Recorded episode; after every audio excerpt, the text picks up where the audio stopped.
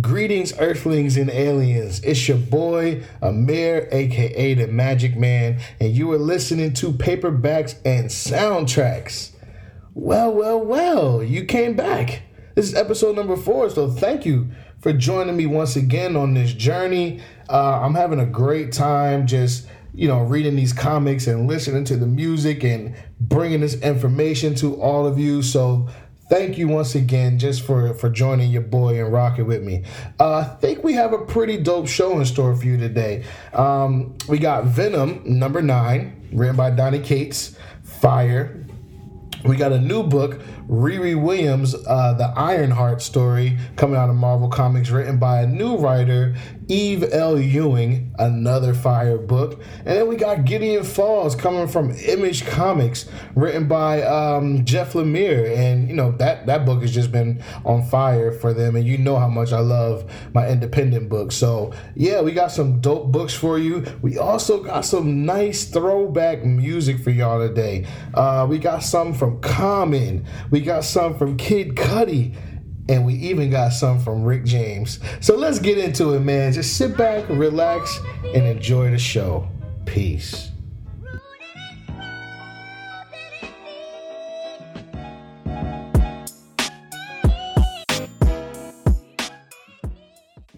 All right, man, let's get into these books, man. We got Venom number nine coming to you from Marvel Comics, written by Donny Cates, art by Ryan Stegman. And I just want to give a shout out to Frank Martin and JP Mayer.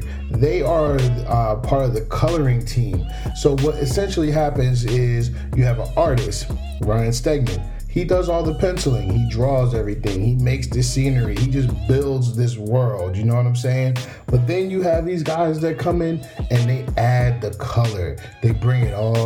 life. You know what I'm saying? And these guys do a excellent job of bringing this book to life. Great job by that art team over there working on Venom. Donny Cates, you the man. Keep doing your thing. So okay, so let's get into the story. So the last time that we talked, I pretty much gave you a summary of what was going on in the Venom world. You know what I'm saying? I gave you a nice little up to date to kind try and catch you guys up to what's going on in the Venom world. So we ain't doing that this time. You know what I'm saying? What we're gonna do is we're gonna dive into issue number nine. And when we dive into this book, we basically we see uh, Eddie Brock on the bus riding to San Francisco, California, where he is from. And the reason why he's going there is because the symbiote that is connected to his body, that is in his mind, body, and soul, just controls pretty much everything that Eddie is as a person and his thoughts. This symbiote has pretty much messed up all his thoughts, man. He's having flashbacks, he's having memories that just don't make sense, they're not complete, and he wants to find out what happened in his childhood, what's going on with his family, and he just wants to learn more about himself. So, what better place to do this than go to go home and go see your father? But the problem is, Eddie and his father do not get along, and Eddie is already ready for this battle that's going to happen with him and his father. He gets to his dad's house. His dad doesn't even let him in the door. You know what I'm saying? They arguing back and forth. His dad's basically like, "You need to get the hell out of here. You and that monster that's inside of you. I don't want to see you again." And he basically disowns Eddie. You know, and Eddie's just like, you know, damn man, like we don't have anybody else. We don't have mom anymore. We don't have Mary anymore. Or, you know, my sister. You know, and he's just like, I don't care. I don't want to. I don't want anything to do with you. But in the meanwhile, while he's saying all these things, he's also dropping bombs on Eddie that don't make any sense. Like certain people that were in Eddie's life, his dad doesn't even know. So he's like, "What the hell? Like, uh, did these people exist?" Like he's just so confused. You know what I'm saying? And he starts to get enraged. You know, and he's trying to hold it back. You know what I'm saying? He's trying to keep Venom from coming out and going off on his dad again and it's, it's just it's just too much for him. So he just he can't take it anymore and he just leaves you know? And he leaves with no answers and we all know how that feels you know what i'm saying? When you're looking for answers and you feel like you know where to go but nothing is resolved. And I feel I feel bad for Eddie, man, because essentially in the first story arc, the way it ends is like he doesn't have a connection to his symbiote anymore. And you know, that's like his best friend. You know, he knows everything about Eddie. He's in his head at all times. They can even talk to each other. It looks a little crazy, but they can talk to each other. You know what I'm saying? And he doesn't have that. His world is pretty much dark. You know what I'm saying? Nobody's there. And he just wants somebody to reach out to. And this might have happened because at the end of the story, I'm not going to give it give too much away, but at the end of the story, uh, someone finds Eddie he's Eddie's like chilling in the alleyway, man, just down on his luck.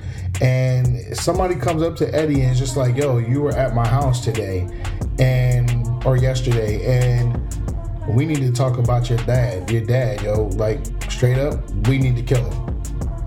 And that's how the book ends. And you know me, like I'm just like, "Oh my goodness, man!" Like for real, like Donny Cates and the team do a great job of pulling you into this to this Venom world, man. Like he does, he just does a great job of just capturing the emotion and just like I, just pulling you into the story and you get lost in this world and it's just a wonderful wonderful story to read. Uh, if you are new to comics this is one where you want to start. This is a book where you want to start with. Like venom is a good starting book. And if you if you've been reading comics and you're not reading venom you need to go get yourself checked out because you're missing out on a great story. So i can't wait until the next story um, it, I think it comes out next month or something like that. And I'm just ready. Like this book is never leaving my pull list until Donny Cates is done with this story. It's going to be one that I'll be reading first every time I get it. You know. So yeah, that's it for for Venom. But the next book we have is one that I've I've kind of been waiting for for a while. It's something that's been, you know, talked about for a little bit, and it is Ironheart. It's coming out of Marvel Comics, and it's the the first uh, solo story for Riri Williams. And she's like the new Iron Man, you know. She's a young black teenage girl from Chicago who is smart as hell, yo. Like she's like she's just as good as an engineer as Tony Starks, who is the original Iron Man. And essentially, when we first see Riri, it's in the Invincible Iron Man story about two years ago or something like that, two three years ago, and it's in issue number seven. And we see her in an Iron Man suit that she built herself and she built this on the MIT campus. And like I said, she's only 15 years old. So for her to be on campus at MIT, the, the girl is just a genius, man. And she built her she built her suit based off of scraps around the campus, you know what I'm saying, in her dorm room. So right there it's like if you don't, you know, fall in love with this character just based off of that part, I can't I can't help you, but I know I did. And she kind of carried that story on her own. Like Brian Michael Bendis was writing it. I'm not really sure where he was trying to go with the story, but it, it was a long drawn out process, but it came to an end, and now we have this new book. And it's written by Eve L. Ewing, and the artwork is by Kevin Libranda, and also by uh, Luciano Vesicchio. I hope I pronounced that right. I apologize if I didn't. But you know, it's by this great team. The artwork is fantastic. The story is very good, and I believe this is Eve's uh, Eve L. Ewing's first uh, comic. And you know, for her to get her hands on um, this young character is pretty dope. You know what I'm saying? For it to be her first character. Like getting this passed on from Brian Michael Bendis is a big torch to carry, and I think she does a very good job in this. You know, in this first story. Um, when we when you open the page of the book, basically you see Riri flying in the air in her iron uh, heart suit, and she's just thinking. You know what I'm saying? She's just up in the air, away from everything, and she's just thinking about her life and all the great people that she has lost you know, she lost both her fathers. Her her her dad, dad, her blood dad was killed, and then her mother remarried, and her stepfather was killed. And both these men had a great influence on her life. along with lose, uh, losing those two great men, she lost her best friend, somebody that they you wouldn't think that they would mix, but they were just like peanut butter and jelly. And she lost her, and her friend was like 15 years old, and it was all due to senseless violence, you know, in Chicago. So she's up there just thinking like, why am I the one that's here? You know what I'm saying? Like, why do I have an opportunity to be Ironheart and save the world and do all these great things? You know, I want. I, why? Why wouldn't it be them? So, you know, after she's done thinking and everything, she goes back down to her lab and she comes there and it's a bunch of people in there, you know, scientists and whatnot there for a conference that's going to be held on her on her campus at MIT. And yes, MIT does know that she is the uh, Ironheart and they will they gave her a lab because they want to be a part of this great legacy because she invented this uh, you know this whole suit that she wears on their campus. So you know they want to be a part of it. So they bring all these people into her lab and kind of make her like a show pony type of thing. And she ain't feeling it you know what i'm saying? Like she just wants to be left alone with her thoughts creating all these cool inventions and just going about her business and you know going to save the day when she's called which actually happens in the middle of these people visiting. Like she has to go save the day, and it's really cool to see her in action. Um, she's going against like an old foe of Spider-Man, um, Clayton Cole. Uh, he was like a scientist. Also, uh, his name is his uh, villain name is Clash or something like that. I mean, he's he's like a like a B list, C list uh, villain. So I mean, it wasn't like a big deal, but he did kind of drop some bombs on her as far as like being like um, like a show pony for uh, for for MIT. Like he was in a similar situation for Parker Industries, so he kind of knows what she's going through as far as like everybody just using her for her, her intelligence. So he kind of like drops some of those bombs off, but eventually she mm, you know drowns him out figures out how to beat him because she really uses her mind when she's out there in the battlefield and she defeats him. So, you know, cool, we get to see that. But what it gets really deep when she gets a phone call from an old friend. His name is um, Isaiah. Oh no, no, no, excuse me, Xavier. Xavier. And she gets a phone call from him and basically he tells her like you know my mom was talking to your mom and they're kind of worried about you because you're up here all alone and you know you're fighting and you know, you just you, you're not really taking time out to be, you know, a kid. And she takes offense to that, but you know, Xavier pulls it back and he and gets her to engage in a conversation. And they sit there, they talk for hours about uh, music and TV shows. Like they're both, they both love Star Trek and all that stuff. And it's just a really cool conversation. But what you get from this conversation is that even though Riri is a superhero, She's super intelligent. She's got all these great things going on. She's a beautiful young lady, but she's like missing this interaction with people that are her age. You know what I'm saying? She's missing her friends. And you know, it kind of it, it's it's it's a it's kind of a sad story a little bit, but it's like, okay, Riri, you're gonna figure this out because you are a smart young lady. So the cool part of what she does though she was working on her AI, and I'm not going to give this away, but her AI is somebody that was special to her from her past, and that was so dope because you know before her her AI was um, Tony Stark, and now it's this new character. So it's really cool. Like this person's to be with her all the time when she's out in the battlefield or in the lab working. She's to be right in her ear right there at all times. So that was really really cool, and I thought that was um just really awesome by Eve L. Ewing to put this in. But like I said, you know, Eve does a great job of writing this story. The artwork is awesome. Uh, everything was just really cool about this opening issue. So I'm definitely going to continue to check this out. You know, Riri is a character I've been following for quite a while, and I'm just really interested in seeing what Miss Ewing does uh, with this story. So great job by those guys over at Marvel.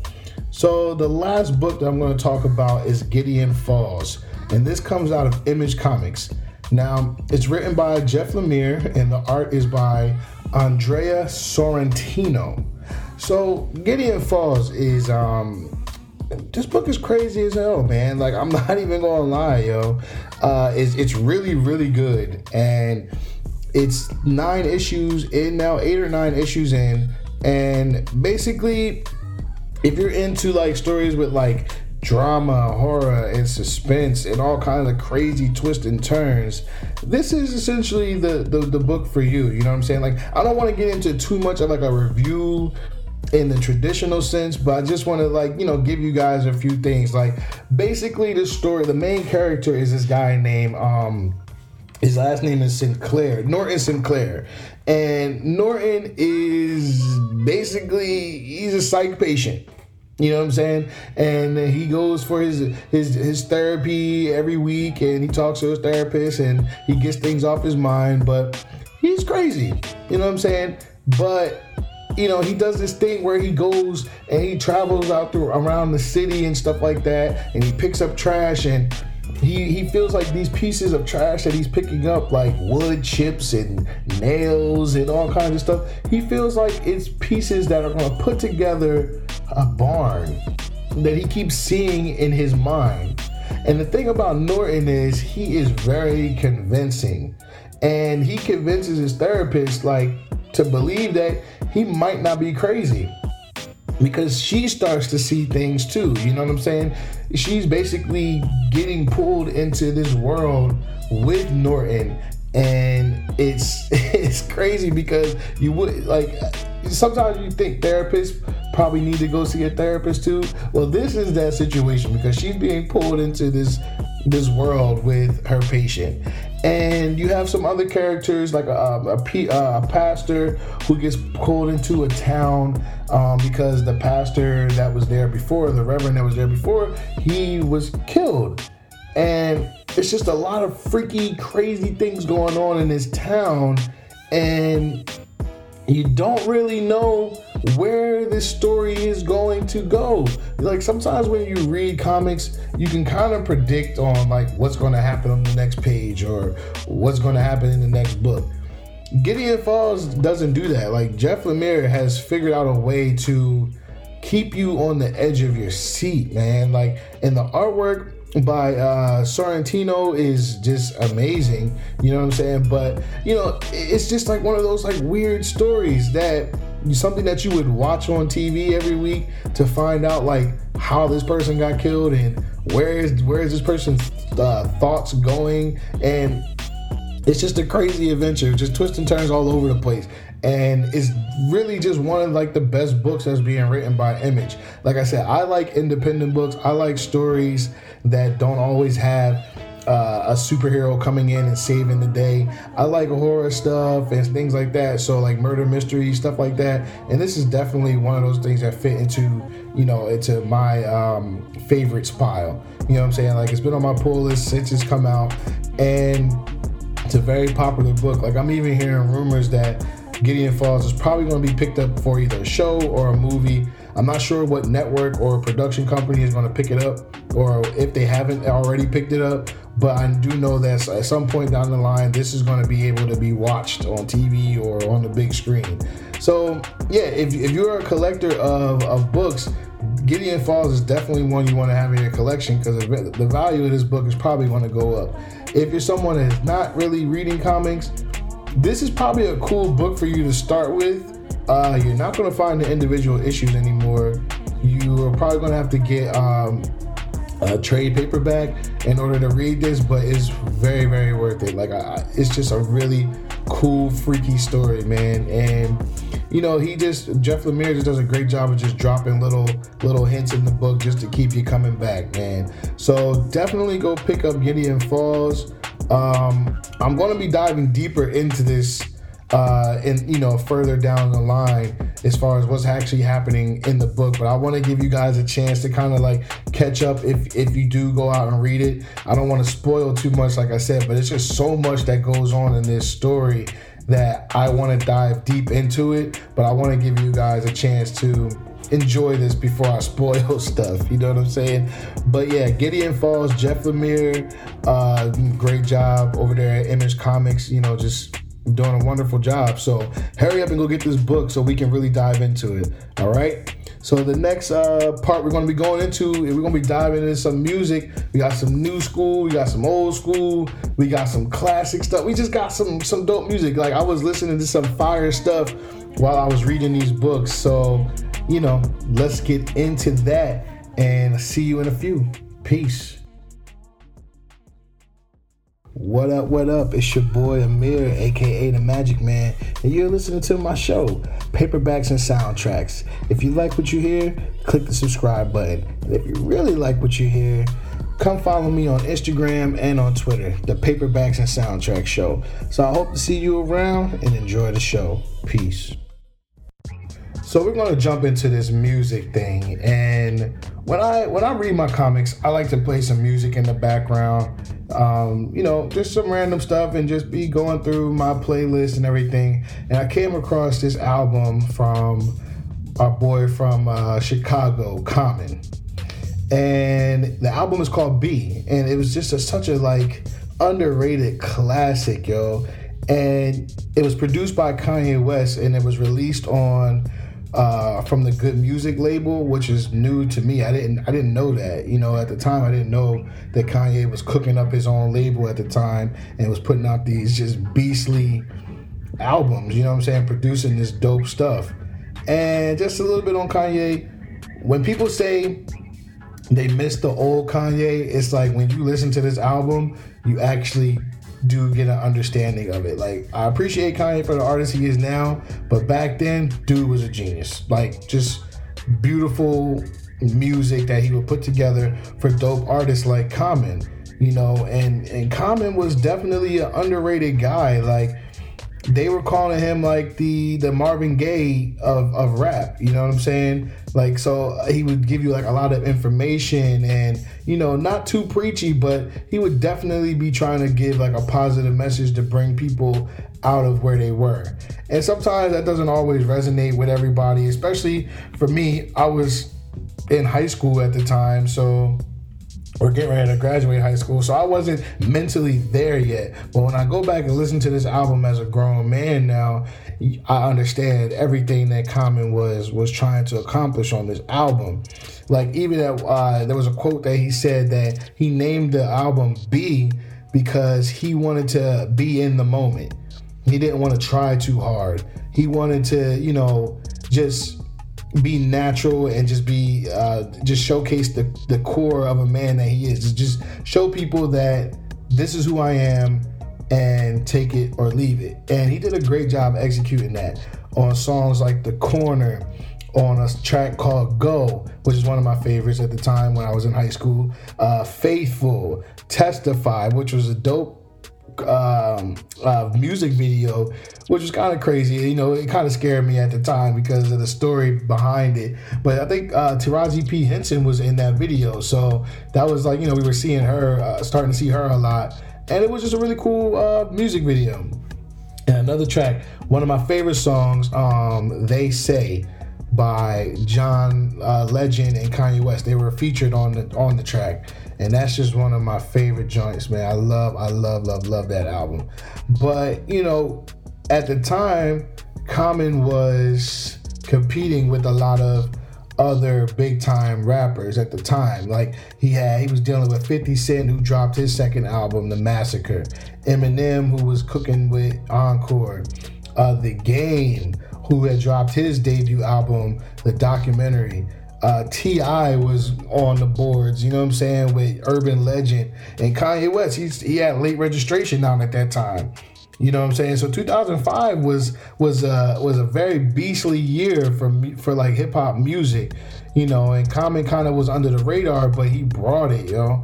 And it's definitely a classic album to listen to and enjoy. You can play that album in any any type of situation. You know what I'm saying? It's just he has everything on there and I, I, really enjoyed this album. So check check out Common, uh, his album uh, B. Check that out, and I'm pretty sure that you won't be disappointed. So the next album that I want to talk about is from one of my uh, favorite artists. Uh, it came out in 2009, and it's coming from Kid Cudi. and the album was called Man on the Moon. This was the first one. He did two parts, but this was the first one. And he was just vibing out on this album. This was another one that was pretty much overseen by um, Kanye West and a bunch of other great producers were on this album too. But you know, it, it came out of like the good music camp and everything like that, and it's just this trippy like indie hip hop. You know, Kid Cudi is like like a singing rapper, very melodic, just on this wave, yo. You know what I'm saying? Like you know, it is like he, he did it like his drugs and all that stuff uh, heavy at that time. So it was just really trippy, yo, like really, really trippy. But it was dope because at, the age that I was at at that time, you know, I was in a transition in life. So, you know, I was dealing with a lot of things. And this album came and it was just like, wow, you know, you're listening to somebody's music and they're talking about depression and anxiety and loneliness. But they're still like, yo, I'm still the man. You know what I'm saying? Like I'm still going to make it no matter what the issues that I'm going through or how I'm feeling about life. Like I'm still going to be the shit. And it was just a fire album. Like I, I, I never seen anything like that before, and it was just really cool uh, to relate to. And like the concept of the album is like Cudi's giving us like this um it's like a play almost where it's like five different acts or whatever and it's essentially just Cudi is in a dream state, you know, and he's giving us a music, uh, music that's just about his dreams in life, like. And he's talking about all his problems. He's talking about his love life. He's talking about becoming like the, the, you know the king one day. You know what I'm saying? So like the tracks that he had on there were like like soundtrack to my life was dope. Um, Solo Dolo, Heart of a Lion, uh, My World. The single, the leading single was Day and Night. I wasn't really a big fan of that one, but then when I heard Pursuit of Happiness, I was like, yo, that's a fire track. So, you know, and that was a lot of people's like favorite songs. And even one where he had a song that he did with Kanye and Common called uh, Make Her Say. So he definitely had a great mix of music on this album. And it kind of changed the way hip hop was. Um, the stories in hip hop were told, people started becoming more real and telling real stories. You know what I'm saying? So like some of the albums that he had to compete with at that time were like Wale, um, Attention Deficit. Lil Wayne was still on a on a run. He had put out No Ceilings, which was a mixtape.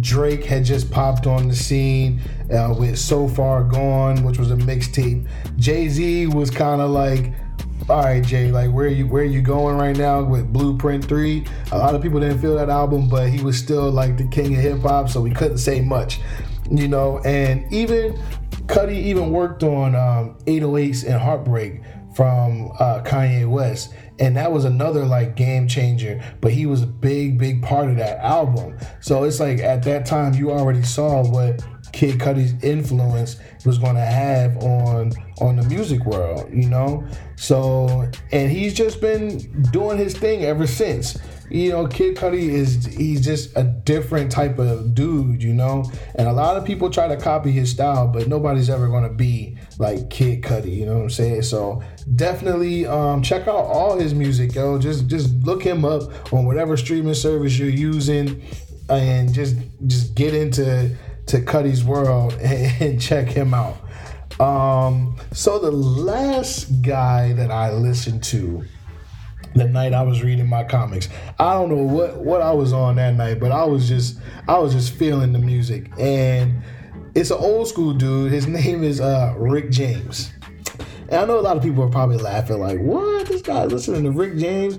But I had I had watched a documentary on uh, Rick James and kind of like his little story, and it was really cool. Like it was like, all right, they're talking about this great artist who had all these hits and but he was still like really uh kind of like underrated because he came in a time where like he came in like right before Michael Jackson popped off and right before uh, Prince had popped off. You know what I'm saying? So and he was like bridging like disco, funk, and kind of like a little bit of rock. You know what I'm saying? Like he played the bass guitar. So he was just like in a transition area and he was dope.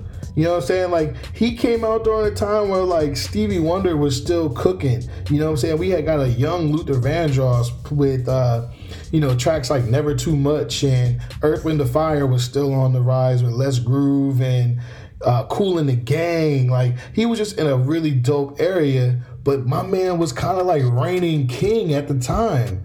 You know, and he put this album out called um, Street Songs, you know, in 1981.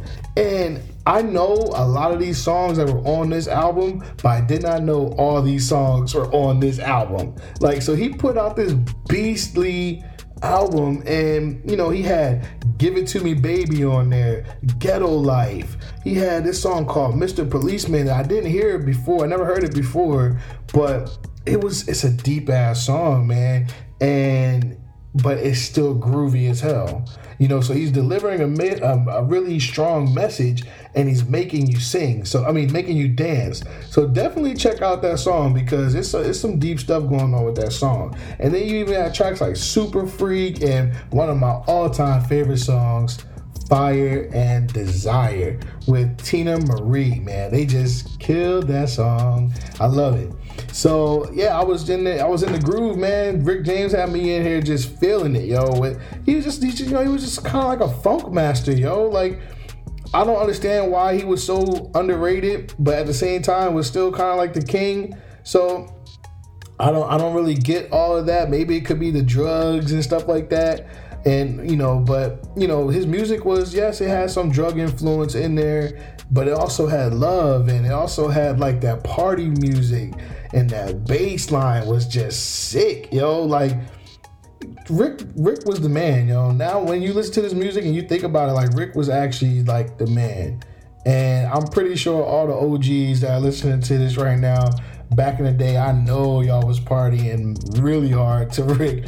So I, am not even mad at y'all.